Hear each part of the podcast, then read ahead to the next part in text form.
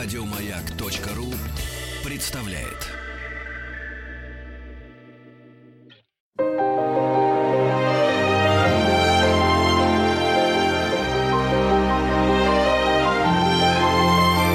Антон Долин и его собрание слов. Здравствуйте, у микрофона Антон Долин. Сегодня дорогой гость э, нашей радиостанции – это артист и театра, и кино, и э, чего только можно себе вообразить. Армен Борисович Джигарханян. Армен Борисович, здрасте. Здрасте, приветствую вас. Ну, э, давайте начнем с того, что не то, что определимся, но какой-то крен зададим нашему разговору. Я, когда изучал вашу биографию, ваши роли, все-таки я не мог для себя определить э, в истоке всего, чем вы занимаетесь. Скорее, театр – это ваш какой-то фундамент? Или все-таки кинематограф? Вы почти одновременно начали заниматься и тем, и другим. Да, как, как мы решим с вами, так и решим. Но я вам скажу такую смешную вещь. У меня был дедушка. Мы не встретились. Он был в Тбилиси очень известный тамада. Если вы хоть хоть знаете Тбилиси, вы будете знать, что такое быть тамадой. Мой дедушка писал стихи, был неграмотный, за него моя мама записывала все – я думаю, вот исток оттуда начинается. Поэтому, если мне не дано этим заниматься, я люблю театр и в нем работаю, и всегда буду себя пока хорошо чувствовать. Но если вот об истоках, откуда это появляется, вот история моего дедушки для меня очень важный мотив.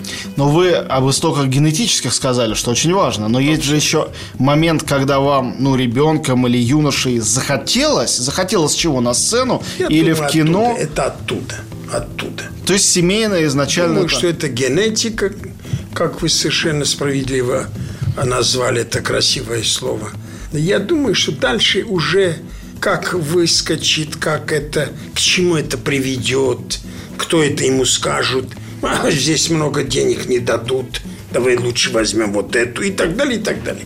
Там поправки уже есть более существенные. Но я, мне кажется, что вот оттуда идет это странное проявление, которое в результате мы с вами так и, наверное, никогда не ответим на эти вопросы. А мама с папой, семья вообще как отнеслась э, к вашим начинаниям? Мама у меня мама была хорошая очень. Она сказала, ты сам должен решить. Потому что там у меня было много родственников на- из моей семьи, которые меня тянули в медики, потому что у меня была бабушка, работала в Ереване в какой-то научно-исследовательской институте. Другая тетя моя, бабушкина сестра была тоже заведующей лаборантка и так далее, и так далее. И вроде меня тащили туда к, к ну что, какой артист? Ну как тебе не стыдно? Это стыдно. Как же может так несерьезно относиться к жизни? Поэтому вот так, если, если про себя рассказывать, я думаю, что я не очень углубляюсь в это. Единственное могу сказать, что безумно люблю театр. Безумно. И думаю, что там, там очень много скрытого, которое мы ну, так думаем. Ну, театр это что? Вот нос приклеил, уши приклеил и пошел играть. Думаю, что в этом нет особой загадки нет. Там есть какое-то... Ну и так далее. Ну, это знаем. Умные слова скажем. Послушайте, а вы всегда знали или стремились к тому, чтобы у вас был свой театр? Нет, свой театр я до сих пор думаю, что я ошибся. Потому, да-да, потому что я, я преподавал в Авгике, и у меня появились студенты, появилась э, нужда в них, как им дальше жить. Потому что сегодня закончили учебные э, там дела свои, а дальше это же профессия, это очень. И тогда, может быть, кто-то отравил меня. Говорю честно, без кокетства. Я до сих пор не убежден, что я правильно делаю театр. То есть быть руководителем. Это более такая, такая хулиганская работа. Это надо выиграть, потом позвать, потом опять увидеть, разочароваться. А это тогда нет. Нет. В театре нужны такие крепкие ребята, которые покормят, квартиру устроят.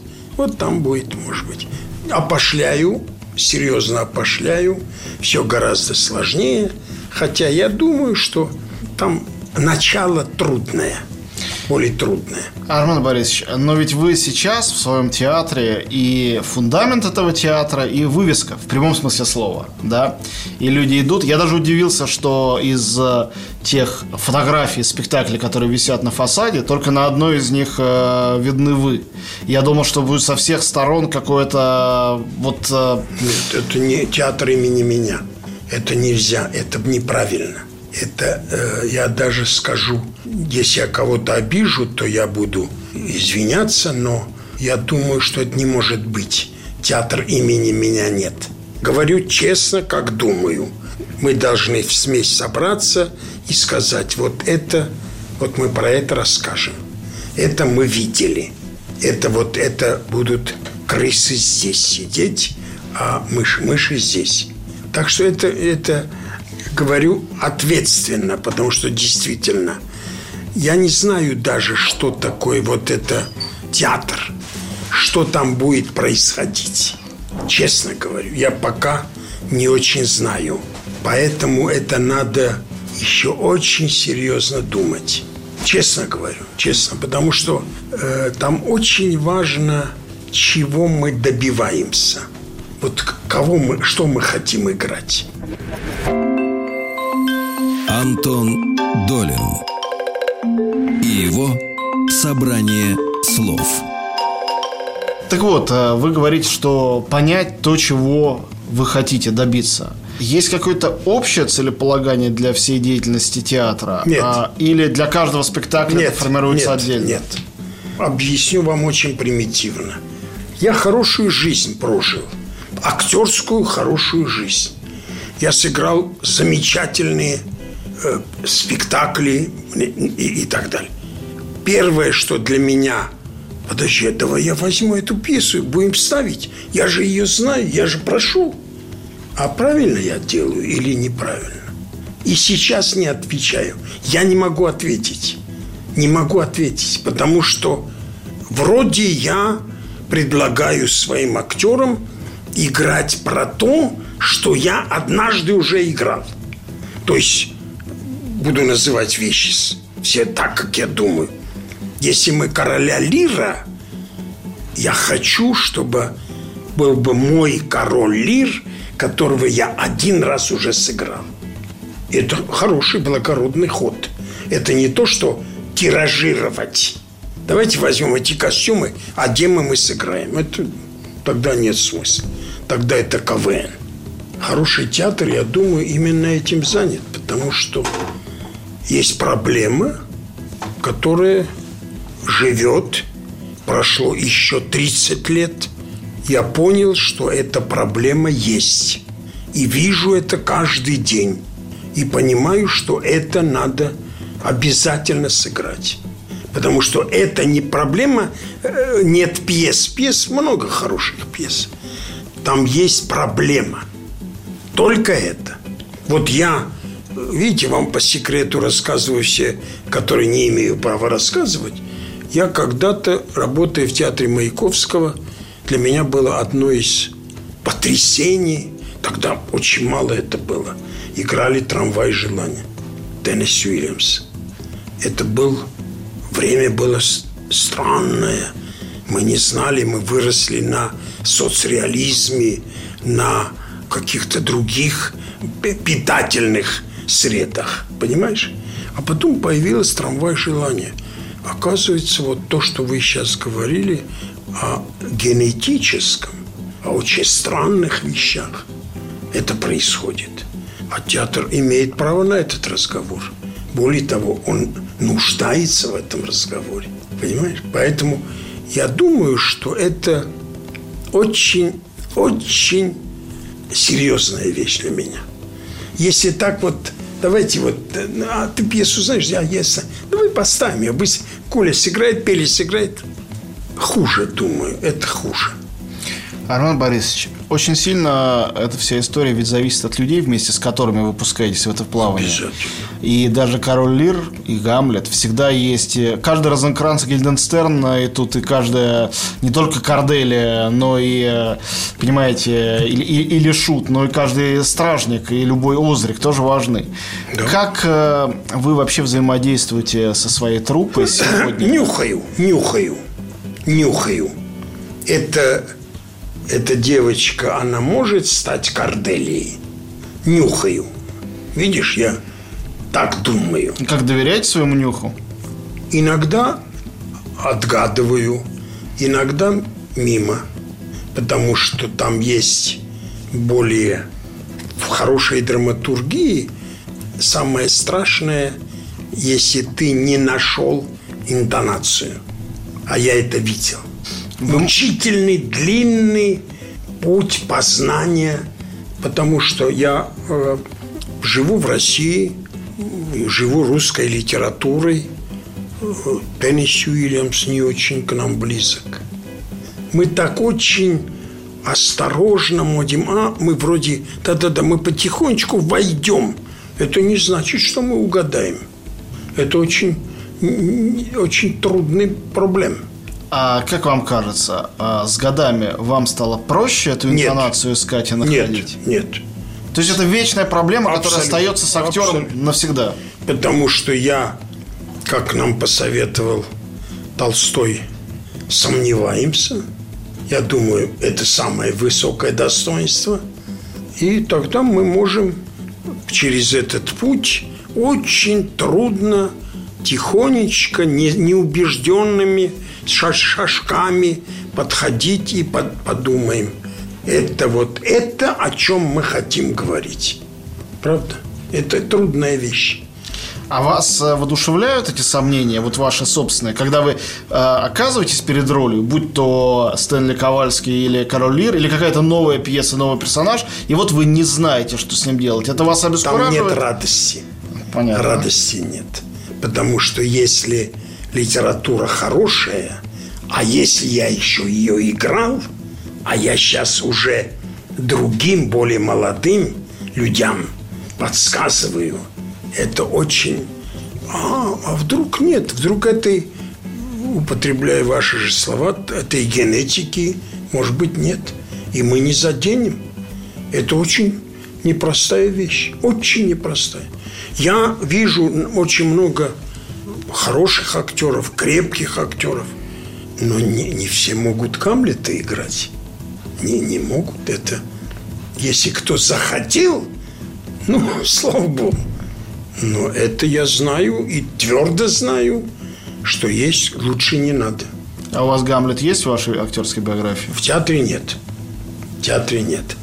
Я думаю, что для меня Гамлет – это самый высокий уровень театра. Самый. Мы говорим с э, Арменом Джигарханяном. Сейчас мы сделаем маленькую паузу, но вы никуда не уходите, и мы после нее сразу вернемся. Антон Долин и его «Собрание слов».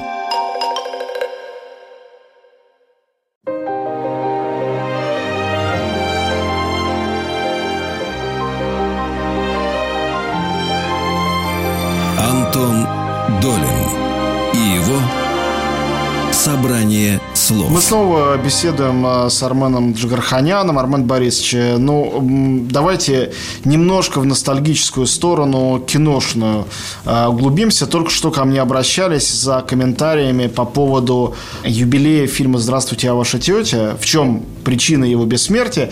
Всегда легко ответить что-то такое поверхностное, техническое. Ну, фильм так много раз показывали, все знают наизусть, вот и смотрят. Но мы же с вами знаем, что этой инерции на самом деле не существует. Какие какие-то фильмы или спектакли просто перестают в какой-то момент жить и перестают быть нужны. Вот у вас, например, в отношении этого фильма, я думаю, что когда о вас говорят, это одна из трех-четырех работ, которые первыми приходят на ум сразу. Ну, действительно, работа потрясающая. Я говорю сейчас именно о вашей актерской работе. У вас есть свои объяснения, почему? Думаю, что нет. Думаю, что нет. Э, я более или менее могу, более или менее сказать, что есть проблемы, когда мы нуждаемся.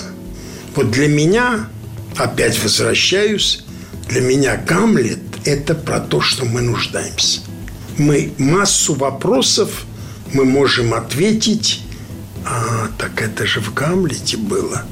Мама, теща, этот самый тесть, э, любимая девочка, которая в семье другой. И так все проблемы, которые у нас с тобой есть в жизни, он туда вложил.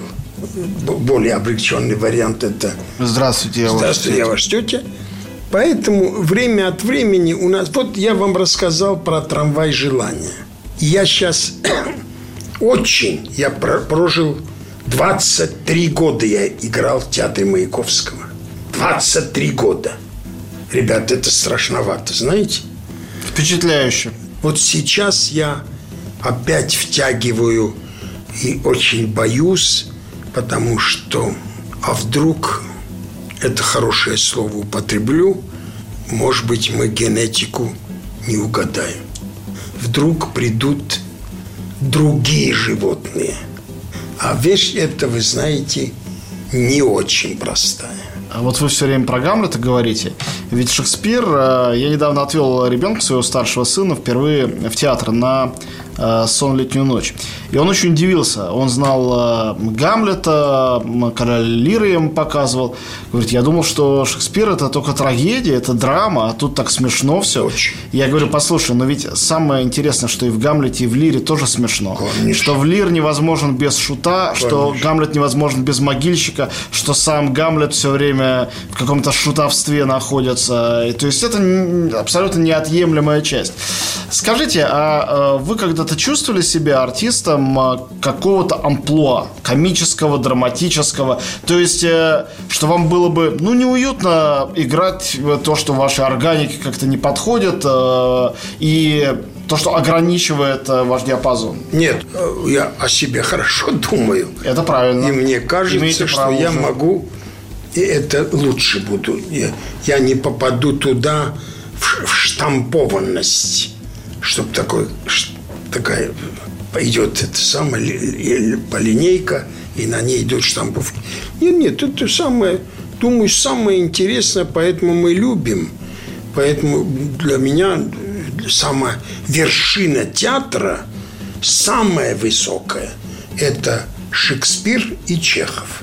Потому что я и там, и там прошел, я знаю, что все, что нужно, там есть все, чем вы хотите нас задеть, упрекнуть, помочь, подвинуть туда, перевести назад.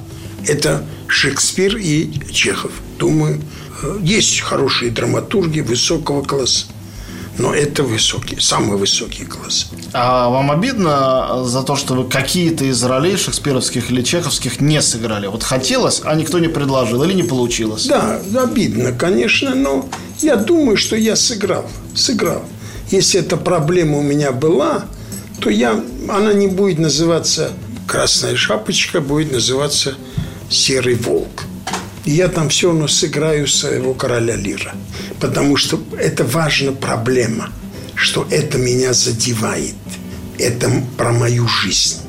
Поэтому я много, я длинную жизнь прожил, и там были в этой прекрасной моей жизни было много разных проявлений, но были много и когда я не попадал в ноту, как говорил Рахманинов. А у вас все те же самые вещи задевают, которые 50 лет назад задевали? Нет, нет не может. Что Есть меняется? вещи, которые умерли.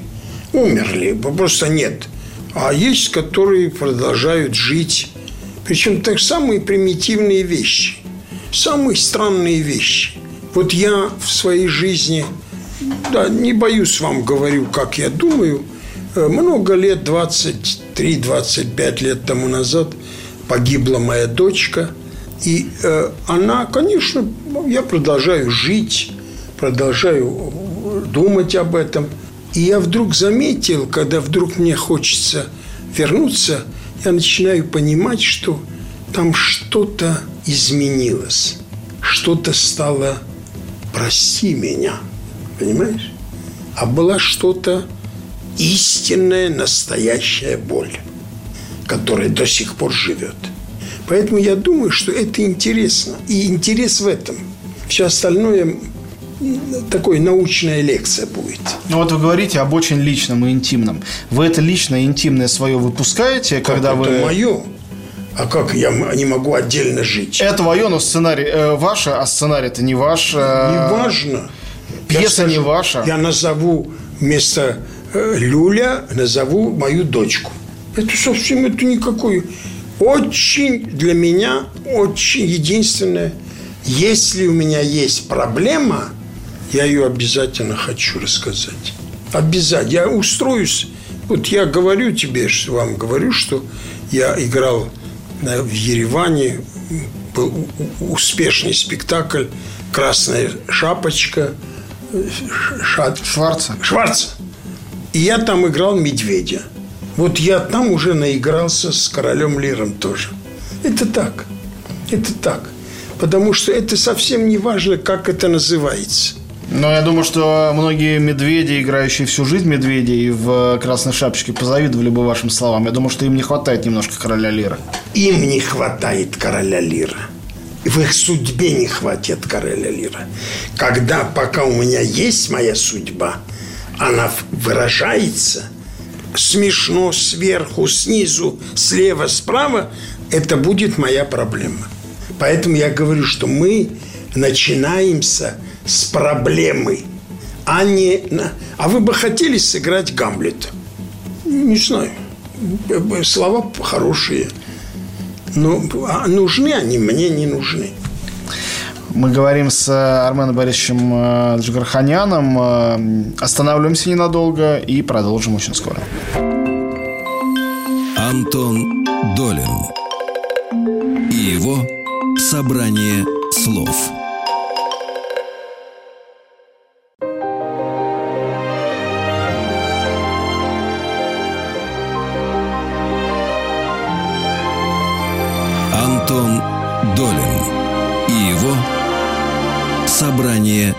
Слов. И снова мы э, продолжаем наше интервью.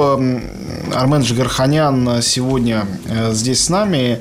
И, Армен Борисович, хочу спросить э, о том, что вы считаете самой большой своей творческой удачей. Я говорю не о работе, не об одной роли в фильме или спектакле. Я говорю о каком-то повороте судьбы. У вас их было очень много. Разные театры, разные трупы, разные жанры. Тут телевидение, тут кино, тут сериал, тут опять кино. Вот что? Я думаю, вы учтете все мои человеческие качества, я думаю, самое лучшее, что я стал актером. Я думаю, что я пришел в театр, потому что для меня это невероятная ситуация, невероятная, потому что мало кто получает эту возможность. Я ведь друзей были, будут, женщины, мужчины ушли, кончились и так далее. Сколько я сыграл, я выходил на сцену и всем говорил, что я теперь Сенека. Как, подожди, там написано Джигарханя. Нет, теперь я Сенека. Вот это самое счастливое. И когда я вам рассказываю все те случаи, которые мы хотим сделать, потому что вот я это знаю – я это сыграл, я это пережил. И теперь нашим моим друзьям, моим актерам это очень непростая задача, очень. Потому что очень может быть, к сожалению, может выйти брак. Потому что степень того наполнения, который Шекспир или Чехов придумывают, не хватило немножко. Армен Борисович, если верить тому, что пишет в Википедиях, так. вы э, лидер в России, во всяком случае, вряд ли мировой, по количеству сыгранных ролей. У вас их под 250. Во-первых, правда ли? Или все лгут календари? Нет, не знаю. А во-вторых, э, как вообще вот э, вы смотрите на эту цифру? Она вам кажется реальной? Э, вы нет, себе... нет, не думаю. И даже думать не хочу, потому что это, это такая одна жизнь, одна жизнь, одна жизнь. Это Там я играл Колю, здесь я играл Петю, э, женщину играл, мужчину играл. Никакого значения не имеет. Я опять повторяю то, что уже сказал. Проблема. Вот я прожил, мне 80 лет сейчас. Это много очень. Немало. Много очень. И поэтому за эти 80 лет я что-то понял, что-то я выкинул из головы, что-то я осмыслил и думаю, не надо этого больше. Все равно вот этот, я должен этот путь пройти. Тяжкий путь познания – это очень красиво звучит. Э, Тяжкий путь познания, Гоя, я все это помню, знаю. Но а другой на моем месте, наверное, вас спросил бы, а почему вы продолжаете? Что вас заставляет э, не уйти на какую-то почетную, красивую пенсию, а в столь почетном возрасте с таким невероятным стажем э, снова и снова и на сцену выходить? Вы, вы жить любите жить? Вообще да. А почему вы живете? Не живете. Это вопрос э, очень серьезный. Тот же вопрос. Абсолютно. То есть вы свою жизнь не представляете вне только, этого? Только это и есть моя жизнь. Это я говорю вам убежденно. Ведь в моей жизни физиологически много вещей изменилось. Я же вам уже сказал, мне 80 лет, а это очень много. Значит, и в значит, моей, моей жизни происходит изменение – то вот так было, а теперь чуть повернулось, и вот стало так. Тогда это другое, потому что мы с вами уже говорили о Гамлете. Вот если завтра пришлют мне э, договор играть Гамлета в театре или в кино, говорю вам честно, может быть, я скажу нет, ребята, опоздал. А если предложат Полония, Могильщика, там нет, столько ролей хороших. Другой. Нет, Гамлет другой. Понятно. Гамлет другой. Я сыграл. Могильщиков я сыграл. Их звали Коля, Петя. Но все равно это другие люди. Другие люди. Проблема. Если во мне нет проблемы, значит, это... Ну да, ну сыграем, ну изменим, э, приклеим нос, приклеим уши и, там, и так далее. Армен Борисович, а что вас заставляет соглашаться на роль, когда вам предлагают роль малюсенькую совсем? У вас же много блистательных разных эпизодов или ролей второго, третьего плана, тоже запоминающихся, но... Отвечу. Потому что я хочу удивиться. Я хочу очередной раз удивиться. Да вы что, оказывается, дважды два – это четыре. Вот мне уже сказали, мне уже дали печать. А потом вдруг вот тут а говорит, старик, попробуй, а может быть дважды два – это пять? Я не шучу, я говорю очень серьезно. Потому что я каждый раз захожу туда и думаю, а может быть, это лучше. Так, подожди, мы же договорились уже. Да, ну вот мы договорились, а вот там появилось нечто, и тогда стало интересно. Я всегда думал, а, как о совершенно потрясающей вашей роли в, наверное, одна из самых любимых в народе ваших ролей в «Место встречи изменить нельзя». Она же совсем небольшая, и ваш персонаж появляется, ну, как бы весь, весь фильм серия. готовит к этому. Пятая серия, финал. Как по-вашему, что здесь? Э, какое-то такое присутствие, голос, грим? Вот нельзя, никто не знает. Я думаю, не надо нам этим заниматься. Значит, если это состоялось, значит, спасибо, слава Богу. А если не состоялось, значит, ну так, надо было судьбе нам доказать, что туда не лезь больше. Антон Долин и его собрание слов. Армен Борисович, а сейчас мы говорим с вами в преддверии Нового года. Как вам кажется, Новый год как э, я бы сказал, специфический русский праздник наш, или там советский. Да, везде в мире празднуют Рождество, немножко в другие даты, немножко по-другому празднуют. Какая роль вообще кино в этом всем? Ведь э, и кино, и театр невероятно важны в эти дни. В отличие от Рождества, которое на Западе часто празднуется дома, за столом, э, наши люди включают телевизор, идут в кино, идут в театр. И это дает им что-то совершенно другое. Что? Мы э, все осознанно те великие события, которые произошли в России, в России, я говорю, как гражданин России. И эти все великие события произошли, многие интересные, неинтересные. Я думаю, там было много обмана. Обмана. Нам что-то подсовывали и говорили, вот это Иисус Христос. Оказывается, нет, это не Иисус Христос, а какой-то Иван Петрович. Вот я э, общаюсь, дети бывают, или снимаемся, или смотрим. Вот их нельзя, их нельзя обманывать. Нельзя. Я очень люблю этот канал Animal Planet, потому что там хорошо. Там я вижу, что это... Да, козуля, она такая чудная, такая нежная. Но я понимаю, что эта природа так придумала, что этот лев должен эту косулю взять. Поэтому вот для меня очень важно, чтобы мы не обманывали. В искусстве это самое важное. Потому что как только мы и выложим, к сожалению, к сожалению, я прожил свою жизнь, сыграл все эти комсомольские, пионерские вождей. Обмана много было, к сожалению. А сейчас меньше? Не знаю. Надеюсь, хочу надеяться, что это отойдет и будет уже оттечет, отиспортится, и тогда мы сумеем. Я думаю, это очень важная вещь. Да, да, есть и хороший обман, хороший, нежный, нежный. В благих целях. Да, в благих целях и так далее. Мы с тобой, мы идем на спектакль. Особенно я люблю оперу. Там такая удивительная музыка, еще красиво. Но я все равно должен знать, что, ребята, это не вся правда. Да, это такая правда тоже есть. А что делать с тем, что люди хотят обманываться? Особенно вот эти предпраздничные обманывать. дни. Обманывать. Надо обманывать. Дать.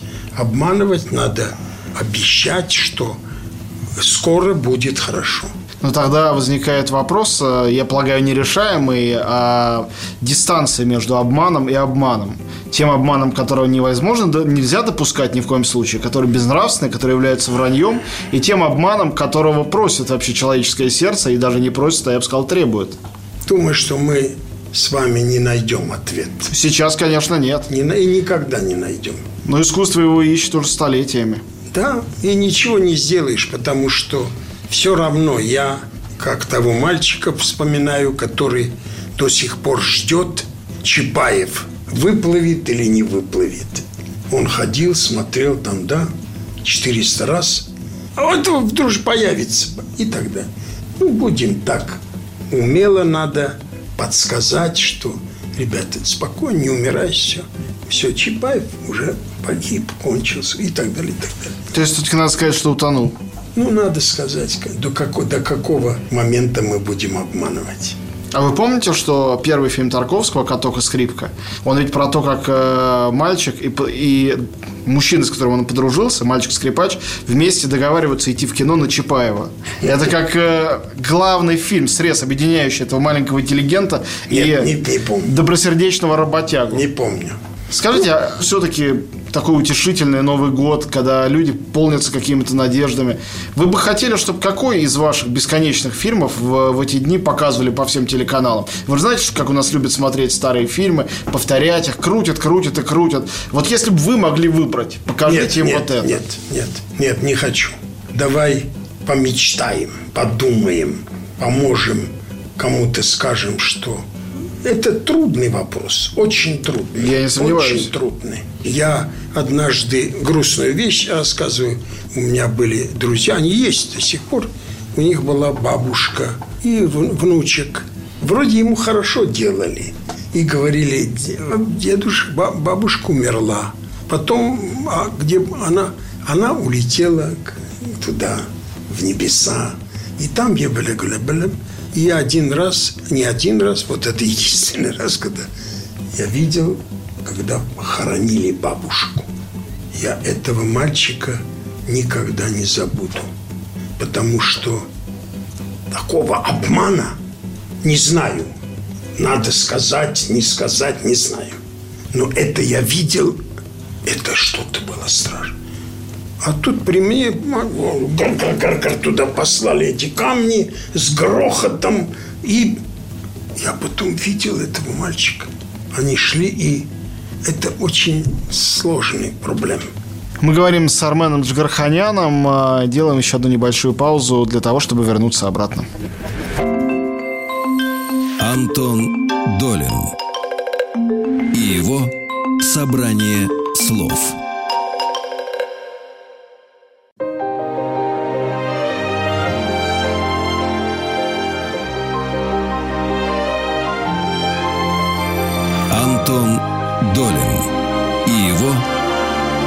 Собрание слов. Армен Борисович, а, скажите, вот э, наверняка на протяжении долгой-долгой-долгой вашей карьеры и в кино, и в театре были те люди, которым вы были обязаны, ну, кроме дедушки, к, гены которого, видимо, передались, тем, что чему-то учились. Вот те, кого вы можете назвать учителями. Вот мой учитель. Его звали Армен Карпович Гулагян. Это был мой педагог в Ереванском художественно-театральном институте. Я говорю, абсолютно понимая, что я говорю. Все, что я про театр узнал, и хорошего, и держись, потому что там и есть это, и это надо все знать, потому что надо быть готовым к этому бою. Вот он очень меня многому научил, очень. Потому что это очень странная вещь, наша профессия. Я уже работал в театре Станиславского, в русском театре в Ереване. И наш режиссер, директор, директор пригласил известных артистов, чтобы народ повалил и приехал Грибов. У них был спектакль «На дне», а я там играл актера. И я тогда говорю серьезно и ответственно. И тогда, может быть, впервые я подумал – какая поразительная русская актерская школа. Абсолютно потрясающая. Потому что так, как говорил Грибов, а чего хорошего, раз любимой нет. Да, я не рискую говорить так, как говорил это Грибов, но это было... Я думаю или надеюсь, что мы попросим Господа Бога, чтобы нам давал великие образцы, чтобы не подсовывали какие-то э, много разрушительного сегодня делает телевидение. Так и вы же соучастник, вы там снимаетесь в сериалах время от времени. Я мог уйти, могу выйти, уйти, если это меня... Но если я в этих передачах не принимаю участие. Поэтому... То есть вы считаете, разница все-таки есть между телекино и э, тем, что Нет, я говорю о вкусе. Чего мы добиваемся? Я вам рассказал про ребенка, который которые обманули и повезли ее на... Об этом речь. Надо об этом знать. Иначе, да, вы скажете, да, э, похороны это нужно? Нужно. Это все это мы найдем слова точные. Там же есть проблема дозировки. Да, у меня тоже 80-летнего человека время от времени что-то сообщают.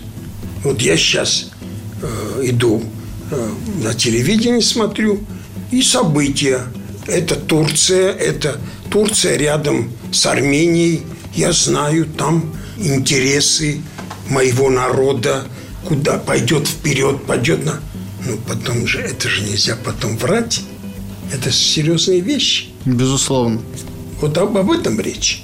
Все остальное, ну да, информация поступила, и мы ее балягуля полядаля. Какие-то тексты говорим. Далее потом мы, нам стыдно смотреть друг другу в глаза. А это трудная вещь.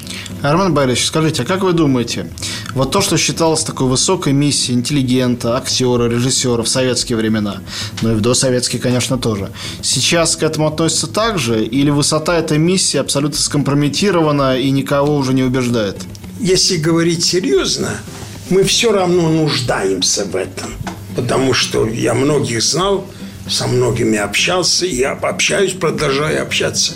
Да, они нужны. Слово, которое сказала Курченко, намного выше, чем слова, которые сказала Пупулькина. Поэтому тем более надо быть как мне кажется, еще более ответственным и не попасть в этот жуткий конвейер.